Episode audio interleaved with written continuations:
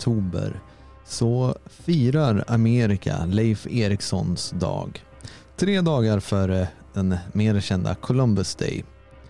Det här är resultatet från en debatt som eh, tog plats den eh, 4 mars 1964 i kongressen i USA.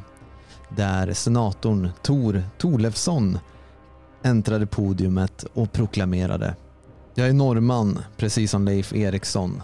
Min far har gett mig namnet som jag bär för en bror av Leif, Torvald Eriksson, som blev mördad av indianerna i Massachusetts. Och jag är stolt över honom. Det var efter den här debatten som dåvarande president Johnson bestämde sig för att sätta den 9 oktober som datumet för Amerikas riktiga upptäckt. Mer än fyra århundraden efter Kristoffer Columbus så kunde helt enkelt amerikanerna bekräfta att, den, att navigatören från Genua hade sina nordliga föregångare. Nordmännen, vikingarna. Du lyssnar på veckans hädelser.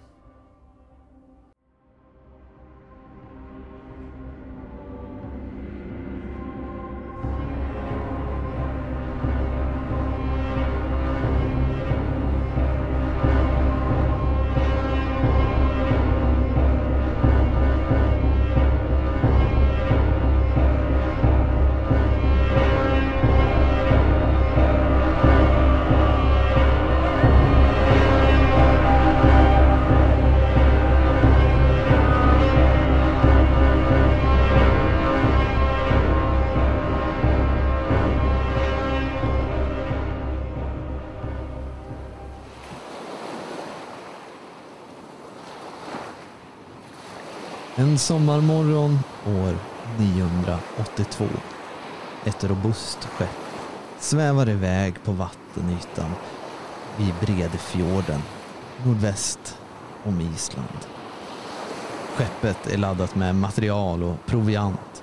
40 män är ombord, inkluderade 15 personer som ror. Kaptenen med skarp blick står i akten. Det här är Erik den röde. Född i Norge, även om han senare fick fly därifrån, som lämnar Norge för det okända.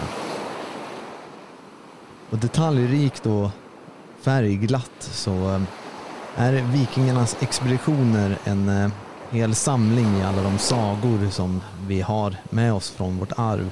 Den europeiska anden kommer till tals i såväl Ladna bok och eh, Flighter bok och Hauks bok. Alla de här böckerna är från 1300-talet. The Landnamma bok, en bok som innehåller det isländska nationaleposet eh, relaterar till eh, hur man år 900, en norrman vid namn Gunnbjörn seglar, seglar mot Island, blir bortblåst innan han kommer fram och får en glimt av ett stort okänt land i väst. 982 så är det Erik den röde som söker efter det här mysteriska landet som upptäcker Grönland. Och Grönland vid den här tiden var inte fyllt och täckt av is som idag. Därför gav våra förfäder namnet Grönland. Han kom tillbaka till Island och samlade ihop islänningarna till en stor flotta 25 skepp, 600 man, en eh, ansenlig kvantitet av, eh, av djur. Och även om bara 14 av skeppen skulle komma till eh, säker hamn så var det 996 som kolonisationen av Grönland tog fart på riktigt. Och under samma tidsperiod så är det islänningen Bjarni Herjulfsson som försvinner och kommer vilse i dimman medan han försöker ta sig till Grönland.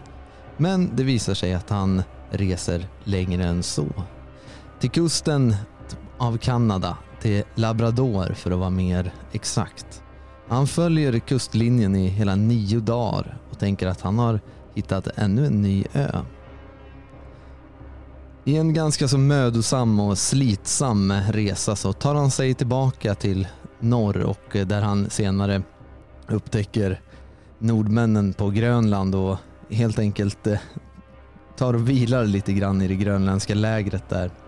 Och han berättar om sina äventyr och, och fantasin hos vårt folk på Grönland börjar ta vid. Erik den rödes son, Leif Eriksson, är en vän av Bjarni. Han kan inte motstå kallet från havet och år 999 så seglar han ut på havet. Först seglar han eh, till Grönland från Norge där han har befunnit sig även fast hans far rest vidare. Och 1003 så samlar han ihop till sin första expedition från, från Grönland. 40 män får han med sig. Och han följer Bjarnis rot och Leif upptäcker successivt Helluland, landet av de flata stenarna och Markland, landet av skog. Men även, och kanske mer känt, Vinland. De första två av de här eh, länderna som man upptäcker eh, korresponderar ganska bra med, med Baffin Island och Labrador i, i Kanada.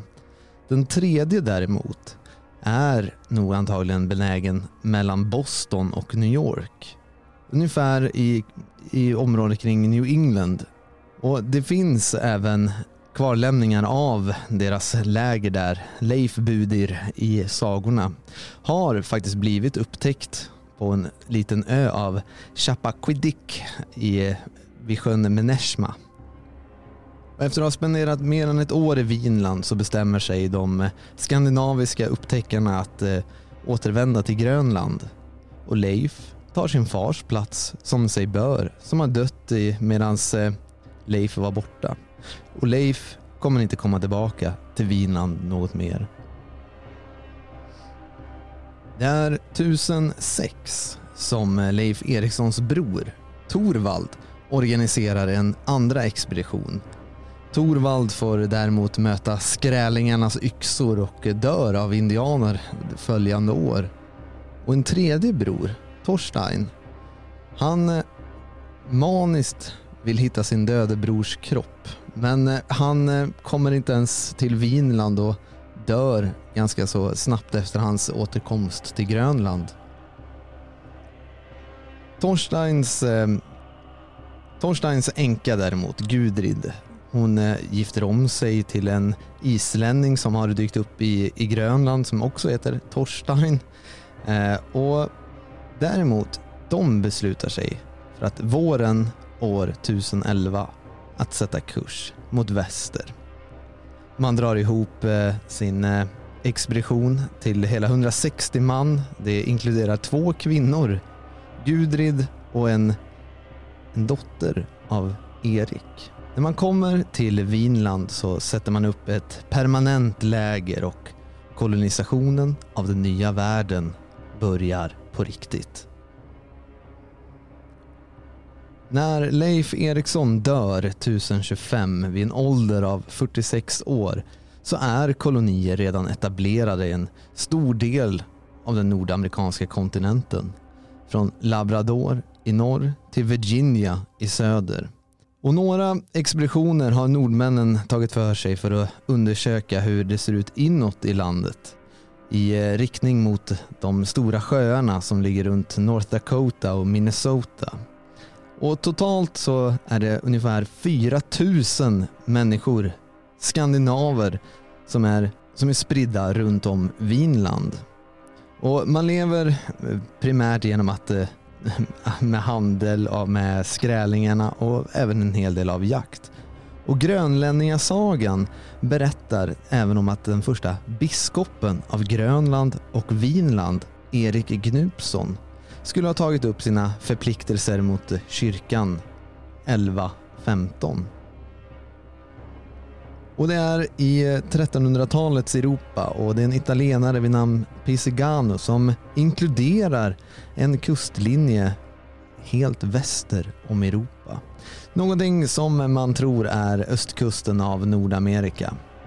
Det finns beviset att eh, Martin Waldseemüller som ritade Karta över världen i Saint D 1507 helt enkelt med en väldig precision Även fast han aldrig har varit i den nya världen och det var strax efter Kristoffer Columbus och expeditioner hade bara skett mestadels till Karibien i den här tiden så kunde man rita väldigt, väldigt precisa kartor på Nordamerikas kust från Labrador till Virginia. Och samma gäller med flera andra framstående kartritare vid den här tiden. Såväl Sebastian Cabot och den danska geografen Sigurd Stefansson som eh, gör en världskarta 1570.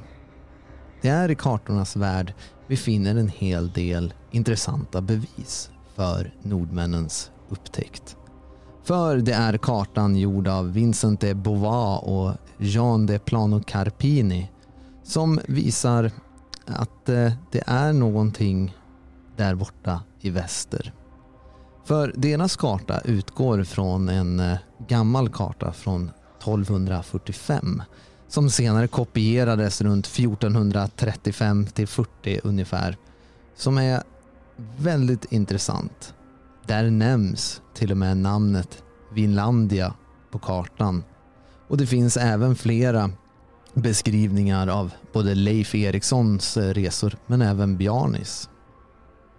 Alla de här kartografiska diskussionerna som har förts under väldigt, väldigt många år kulminerade i att man hade en konferens.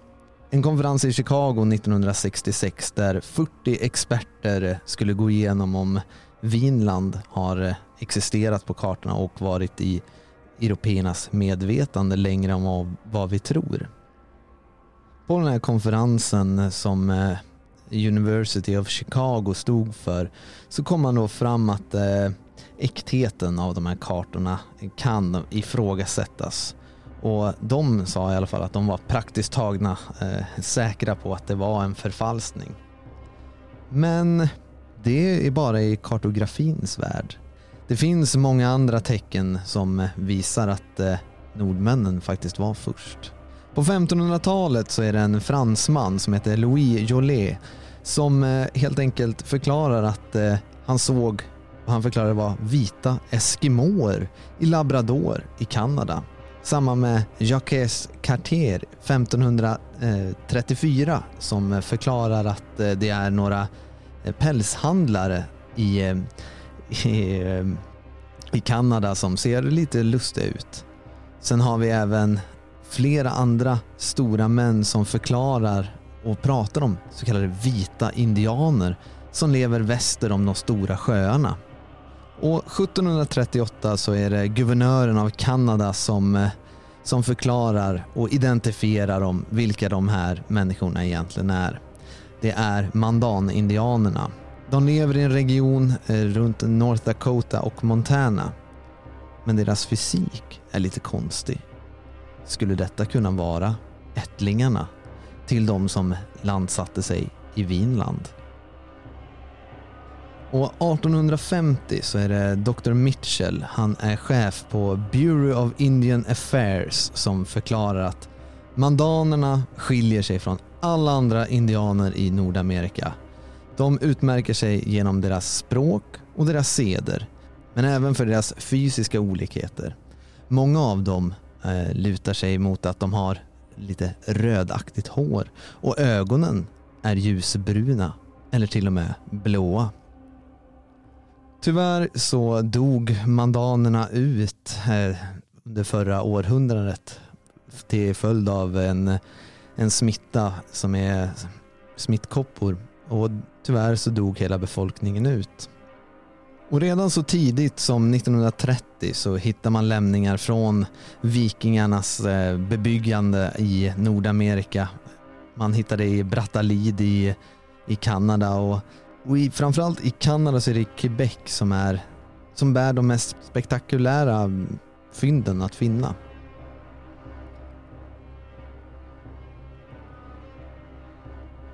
Och det är där man 5 november 1963 som Dr. Helge Instad från Oslo, en expert på den arktiska regionen, proklamerar att han har hittat vad som verkar vara en hel vikingaby i, eh, ursäkta min franska, La Ancieux au Medo. Det är alltså den nordliga spetsen på Newfoundland. Den här nyheten slår ner som en bomb i forskarvärlden. Och oavsett fast eh, området är ganska ogästvänligt så lyckas Helge Instad eh, upptäcka typiska grunder för eh, skandinaviska hus, precis sådana lämningar som vi har i Sverige. Man lyckas hitta en, eh, en smedja, man lyckas hitta slaggprodukter från eh, när man har bearbetat järn, olika former av verktyg, skeppsrester. Allting daterat till år 1000. Och Doktor Instad uttalade sig senare med att nordmännen som stannade för tusen år sedan i Newfoundland kan identifieras som upptäckarna av Vinland från de isländska sagorna och det är troligtvis så att det var Leif Eriksson som har byggt det här stora huset. Fler lämningar efter den skandinaviska befolkningen har blivit upptäckt eh, efter detta och man har hittat det vid Charles River i, i Bay of Brader i Newfoundland och även eh, nära Payne Lake som är, ligger i Quebec. Men även i Ontario så har man hittat en del järn som visar på att det här kommer från Norden och nordmän har bearbetat järn på ett visst sätt. Och man har även hittat vapen. Då framförallt en rund så kallad vikingasköld och en stridsyxa i Massachusetts. Man har hittat skedar och silverobjekt och man har även hittat ett skelett redan 1831 eh, i Fall River. Och skelettet var i rustning i full stridsmundering från huvud till tå. Tyvärr så gick det här, det här fyndet förlorat och vi vet inte vad som hände egentligen. Det är också intressant att eh, indianstammen Tumuli i Massachusetts har också haft en del objekt i, i sin historia av skandinavisk typ. Det kanske är så att det är troféer tagna från strid.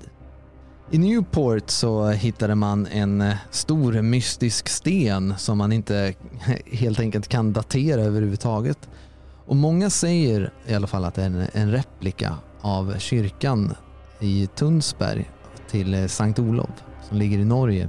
Men det mest spektakulära fyndet och som jag tror nog många känner till är det fynd som sker i Minnesota. Det är en eh, bonde i Kensington som upptäcker en stor sten med inskriptioner av runor. Och när man lyckas knäcka de här runspråket 1907 så kommer man fram till att eh, runorna skriver att vi är åtta götar och 22 norrmän på en expedition från Vinland till väst. Vi har slagit läger på eh, stranden av en stor sjö och vi lämnade för en dag att fiska. När vi kom tillbaka, tio kamrater låg på marken täckta i deras egna blod. Ave Maria, rädda oss från fara. Och då så står det ju baklänges ett datum på detta. År 1362. Det här blev en eh, verkligen kontrovers i forskarvärlden vid den här tiden och eh, det antogs väldigt, väldigt länge att den här Kensingtonstenen var en förfalskning. Och det är många forskare såsom Erik Wahlgren som har skrivit The Kensington Stone, A Mystery Solved som helt enkelt slår fast att det är en förfalskning och att eh, inskriptionen skulle ha blivit inkarvad i stenen av eh, svenskättlingar som, har, eh, som flydde undan eh, massvälten i, i Sverige på 1800-talet och flyttade över till USA. Och de bosatte sig just i det här området vid den här tiden. Men andra experter, såsom Hjalmar R. Holland, som har skrivit en hel del böcker i ämnet också, han slåss till antagligen sitt sista andetag för att demonstrera att Kensingtonstenen är äkta. Däremot så är det vedertaget i den akademiska världen att Kensingtonstenen inte är äkta. Men eh, med det sagt så ska man inte ta allt för givet. Det är även samma akademiker som hävdar att det inte existerar raser. Så jag vet inte riktigt vad jag ska tro.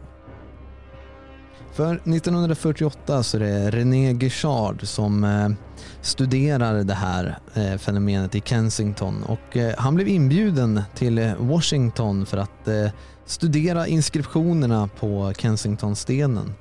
Och han, efter en seriös studie av runorna, att inskriptionen var äkta. Och som sagt, jag vet inte vad jag ska tro. Samhällena i Vinland började gå ner för runt år 1300. Det är kung Erik den femte av Norge som förbjuder all handel med de långt, långt borta kolonierna och skapar ett statsmonopol. Detta efter det sker många stora händelser runt om i Europa. I Medelhavet bland annat så eh, frigörs handeln med hela Medelhavet efter muslimerna har plockats bort i såväl Reconquista som olika former av korståg, vilket öppnar nya handelsvägar. Efter att ett eh, kungligt skepp eh, sjunker så slutar helt enkelt handeln mellan Skandinavien och Amerika. Och under den här tiden eh, så börjar även Grönland bli kallare. Hela klimatet blir hårdare och, och det blir mer och mer våld med eskimåerna. Detta led, leder eh, successivt till en utrotning av eh, den nordiska, det nordiska samhället på Grönland som en gång i tiden varit 10 000 man starkt. Och i Vinland så är det de så kallade urinvånarna, eller ja, eskimåer, indianer, som våra förfäder kallade för skrälingar som blir lite mer vågade. Ganska så nyligen att blivit kristna så har Skandinavien, vi har, vi har lite annat att tänka på än eh, kolonier långt, långt borta som vi inte har haft kontakt med.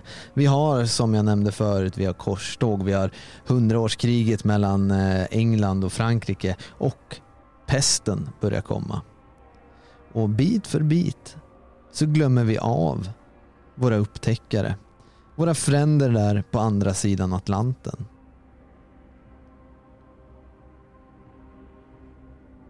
Och det är 1340 som makten i Vinland blir eh, överväldigad av eskimåer och andra skrälingar. Och efter en, eh, en upptäcktsfärd vid 1354 så eh, som är ledd av norsken Paul Knutsson så hittar man ingenting i Vinland förutom några obemannade hus, vissa nerbrända och en hel del boskap som står och råmar. Ett stort antal av nybyggarna har blivit dödade och många syns inte ens till.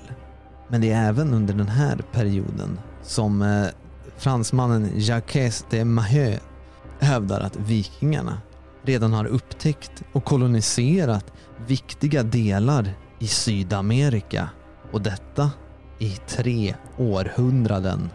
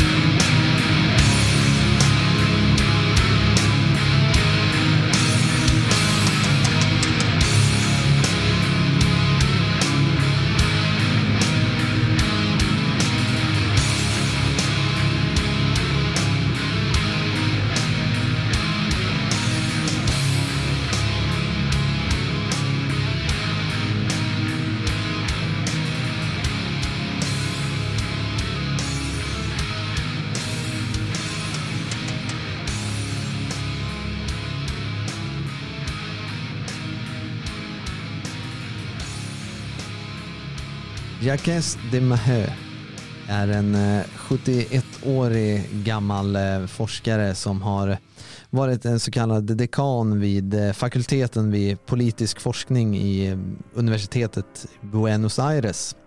Han styrde för Institutet för forskning av mänskligheten i Argentina och i flera år så samlade han på spår och bevis att vikingarna lyckades penetrera hela Amerika och han har samlat på bevis såväl arkeologiskt och historiskt, mytologiskt och antropologiskt.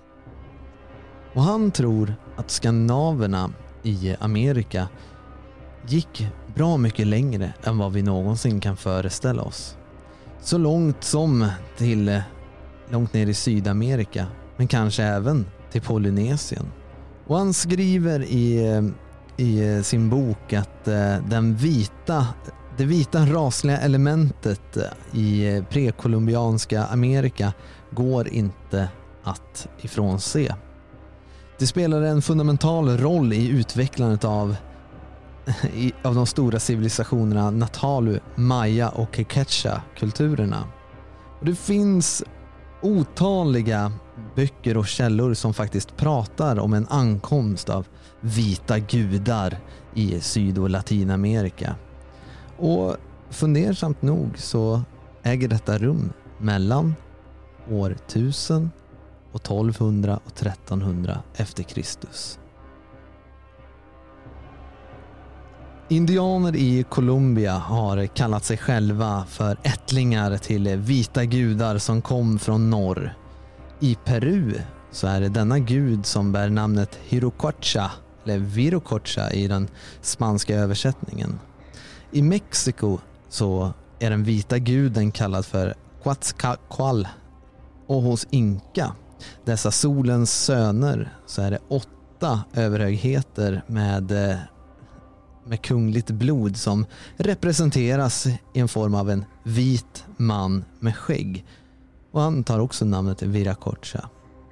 Och hos maya-indianerna i Mexiko så är det guden Itzamna som är en gammal man med en skarp näsa, gud av den stigande solen som, eh, som lär maya-indianerna att skriva.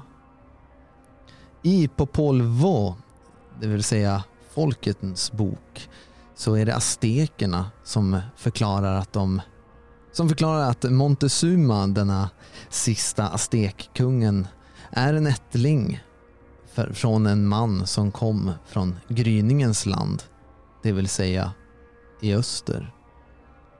Och det är år 987 man har spårat att eh, eh där att vita gudar skulle ha kommit till Yucatán i Mexiko där maya-indianerna och de skulle ha gett maya-indianerna en ny vitalitet som fick civilisationen att blomstra för att senare gå under.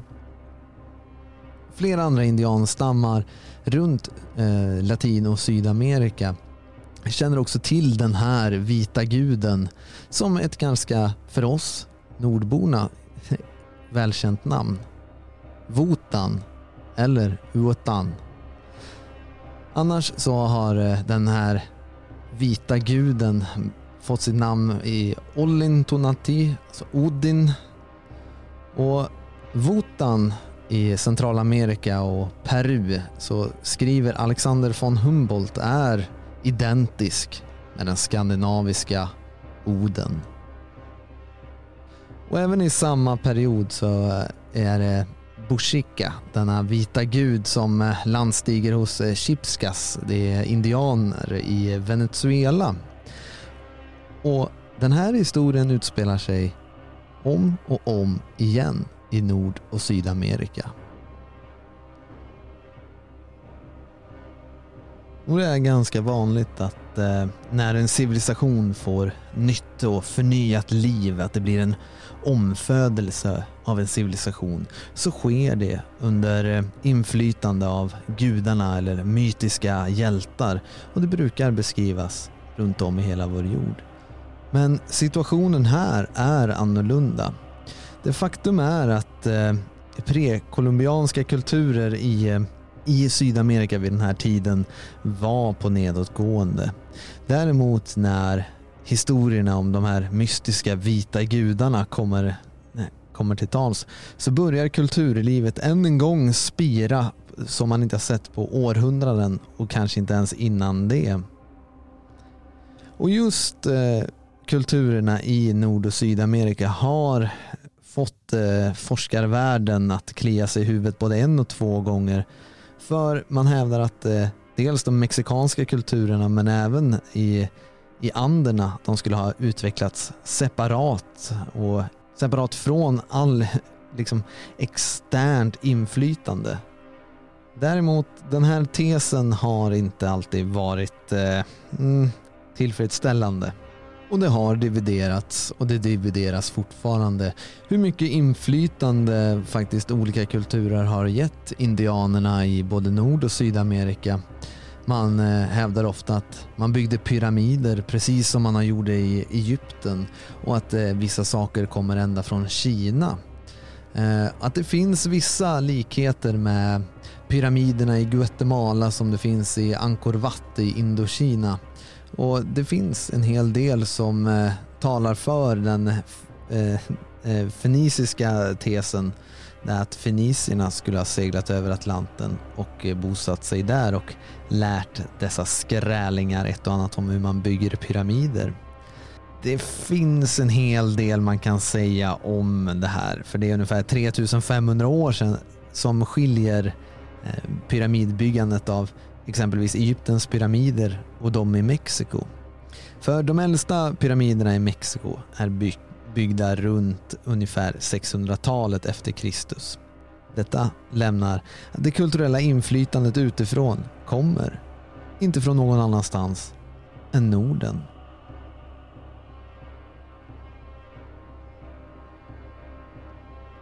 Och nej, självklart så förklaras inte alltså vikingarnas antåg i Amerika hur en sådan civilisation som Olmec-civilisationen kunde ha en stor period av, eh, av välmående och ett spirande kulturliv.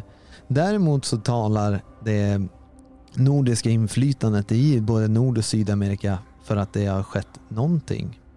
Och det är i alla de här stora regionerna som vi känner till idag. Det är såväl Nazca i Peru som eh, maya-indianer, inka-indianer, azteker och så vidare som pratar om de vita gudarna. Och de vita gudarna har lämnat spår. Även om det var länge sedan så är de fortfarande identifierbara.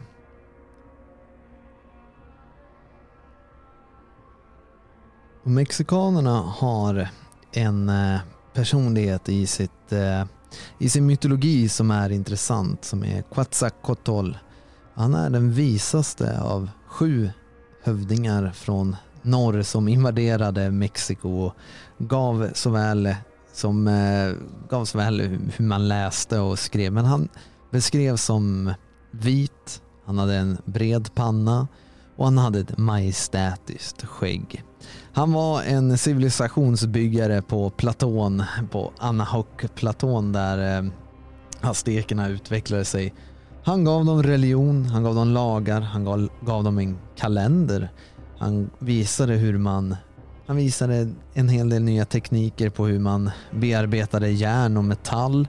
Han visade hur man sådde på bästa sätt. Han förbjöd även dessa mänskliga offer och under det här under hans ledning i myten så tog aztekernas rike och blev väldigt, väldigt rika och det blev välmående. Men Quetzalcoatl han eh, råkar i, i fejd med det starka prästkastet hos aztekerna och han som då har blivit reducerade till ja, bara några figurer. Och det blir en väldigt bråkig konflikt där, där helt enkelt det resulterar i att eh, Quetzalcoatl blir, eh, hamnar i exil. Och det är så att han sätter sig tillsammans med fyra andra eh, höga adliga män, sätter de sig i en båt och seglar ut mot öst och de lovar att komma tillbaka med hämnd. När tiden har kommit så kommer jag ta, komma tillbaka från det östra havet och jag kommer att åföljas av andra vita och skäggiga män. Den här historien spreds från generation till generation och blev en profetia hos aztekerna. Och det är inte så konstigt att när spanjorer, spanjorerna senare landsteg i, i det här området som Cortés och hans conquistadorer blev hyllade som hjältarna som har varit så efterlängtade. Nu skulle prästkastet skickas av daga. Och de, eh, de conquistadorerna som var blonda, som en Pedro de Alvaro, en av Cortés löjtnader. han fick en hel kult efter sig eh, av massa indianer som dyrkade honom som en riktig gud.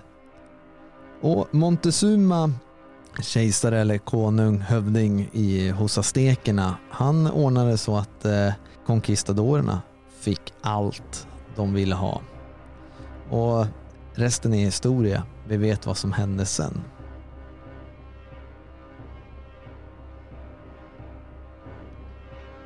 Termen inka är varken quechua-indiansk eller ayamara-indiansk. Så var kommer det därifrån? Var kommer termen inka ifrån? Jag vet inte, jag är ingen expert på Sydamerika. Däremot så eh, finner jag en del likheter med vårt egna germanska språk. Där vi har vårt eget ing. Och vi har sådana som Ynglingasagan. Vi har, som alla kommer från ordet ing. Vi har gudar som bär dessa namn. Och vi har flera saker i historien där just epitet eller prefixet ing har utvecklats eller funnits. Ett sådant namn som Yngve. Och samma gäller egentligen hela det europeiska språket. I Frankrike så har vi merovingerna och karolingerna och även epos såsom som Lotharingen och som även är en, en plats mellan eh, Tyskland och Frankrike i, idag.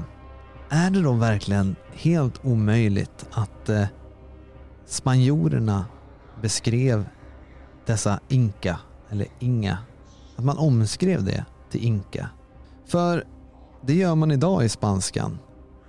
Helt enkelt där bokstaven G blir ett C och i detta inka-land, detta land av eh, den stigande solen, som inka har den här välkända kulten där man dyrkar solen.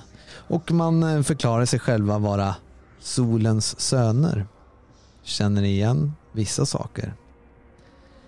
Fascinerande som det må vara att inka-indianerna var soldyrkare så eh, det som är mest fascinerande var att Inga andra indianer, varken före eller efter, har ägnat sig åt eh, sådan soldyrkan som visar sig ha en hel del likheter med våra egna förfäder indoeuropeerna. Och tyvärr så centret för eh, den här eh, solkulten i Inkariket låg i Kurinchka. Det är i närheten av Cusco idag. Och det var helt täckt i, i guld och spanjorerna passade på att helt enkelt riva ner allting och eh, är, platsen idag är sedan länge glömd. Och 1523 så är det den sista inkan, Höjana Kappak som varnar sitt folk för en framtida återvandring av de vita gudarna. Han eh, proklamerar för sina, sina andra inka-kompisar att eh, det är helt enkelt dags för oss att serva dem. Och redan 1527 så är det Pizarro som landar i Sydamerika och eh, scenerna från Mexiko upprepas. Man ser de här vita spanjorerna, conquistadorerna, som eh, väldigt lika de här gudarna som vi har fått höra om i flera generationer, då flera av dem är blonda och, eller rödhåriga.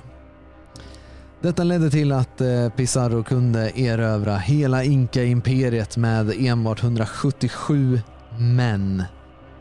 Men Pizarros bror som var med och krossa Inka-riket, hans bror Pedro, beskriver i sin eh, berättelsebok om den här tiden att eh, aristokratin hos inka-indianerna har vitare hy än spanjorerna och håret ser ut som vete.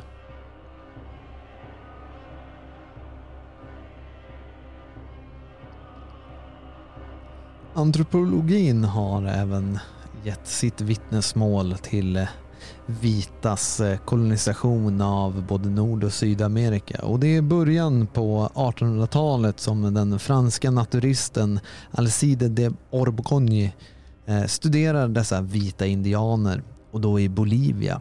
Det är den bolivsk, bolivianska stammen Beni och eh, Antis som eh, har levt i samma region men numera har försvunnit. Och det dröjer faktiskt ända till 1969 och 1970 och även 71-72 som det argentinska institutet eh, for the science of man försöker att hitta en hel del av dessa vita indianer.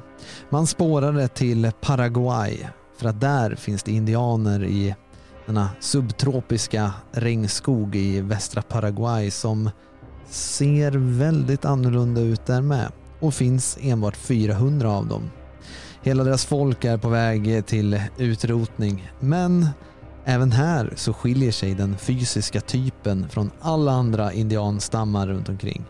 De är långa, de är bleka, de är vita och en, eh, det finns en hel del med deras hår som är intressant. De har andra ansiktsform och så vidare och så vidare. Däremot så eh, ser man från institutet av Science of Man att eh, det kan finnas en avlägsen släkting här men man har degenererat rasligt sett. Och det kan också vara de, att de har faktiskt inte kommer därifrån. De, man hittar även en hel del eh, eh, intressanta eh, fenotypiska drag som är eh, talande för att ha levt i Anderna. Så det talar mycket för att det är indianer som har flytt från Anderna ner till Paraguay. Och den här lilla indianstammen, det som är mest intressant av det här, det är deras eh, hur man gör vaser i lera och vad man ritar på väggar och även på vaserna. För det är väldigt, väldigt rik, likt vår egen runskrift. Och man förklarar här att i det indianska Sydamerika så är eh, populationen mestadels av vad man kallar för mongolskt ursprung. Då att det var mongolska stammar som gick över Beringsund en gång i tiden. Men det finns grupper som skiljer sig som har en, en nordisk-europeisk typ. Och det här mysteriet är inte bara vi som är intresserade utav. För redan 1947 så är det eh, mannen som seglade på havet med en liten flotte, Kontiki, Tor Heyerdahl, som börjar fundera kring de här intressanta teserna och de intressanta eh, indianstammarna i Sydamerika. Däremot Tor Heyerdahl han drog tesen ännu längre och eh, hävdade att eh, skandinaver varit ute på Stilla havet och koloniserat övärlden i såväl Polynesien som Hawaii och ja, mycket talar både för och emot. Det finns en hel del intressanta saker med påskön bland annat och varför man pratar om en total konflikt där en, en halva av befolkningen blev slaktad av den andra. Men inte bara på Påskön och Hawaii utan även Tahiti som eh, består av faktiskt två raser och det är upptäckaren Bougainville som skrev eh, redan i början, i slutet på 1700-talet att eh, Tahiti består av två människoraser, väldigt skilda från varandra. Men man pratar samma språk, man har samma moral och kultur och ja, man umgås precis som att det inte vore någon skillnad. Men den första rasen producerar längre män. Den andra rasen har mer frissigt hår. Däremot båda raserna skiljer sig lite i, i hudfärg från våra egna mulatter som man skrev.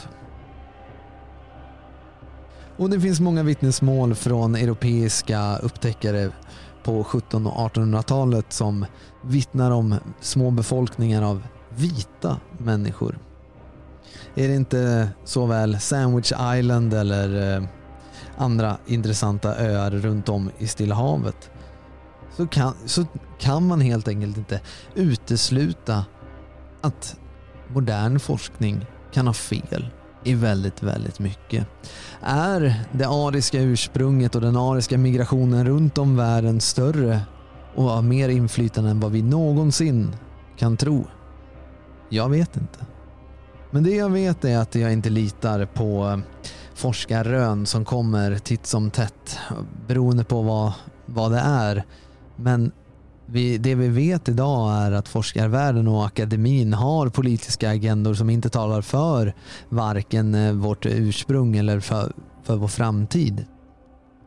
Och det är nervkittlande att tänka att eh, innan Kristoffer Columbus upptäckte Amerika så hade våra förfäder koloniserat på indoeuropeiskt maner och satt sig på toppen över dessa samhällen som de styrde eller till och med faktiskt skapade sina egna samhällen på kontinenten. Det är nervkittlande att inse att vi har upptäckt och återupptäckt Amerika och även världen. Och det är även kittlande när vi inser att det inte bara i österled, i Kiev, Moskva och andra ryska städer som vi har grundat, utan även kanske även i väster. Vi har upptäckt Island och Grönland och även Nordamerika. Vi plundrade Konstantinopel och vi har plundrat i Nordafrika. Våra förfäders resor sträckte sig från Labrador till Kaspiska havet. Våra förfäder var helt enkelt de största navigatörerna historien någonsin har skådat. Vi är inte bara en byggare av civilisationen hela världen lever under idag. Vi har även upptäckt den och vi upptäcker den än idag. Historien är fylld av intressanta och kontroversiella hypoteser och teorier. Och det är inte min mening att eh, säga vad du ska tro på i det här men det finns intressanta bevis för väldigt många av dessa teser. Däremot så kan vi konstatera att jakten på såväl ursprung som vart, eh, vart våra förfäder hamnade runt om i världen är intressanta och fascinerande. Det är en strävan vi måste försöka återknyta till. Att inte bara upptäcka utan att kuva världen efter vår egen vilja.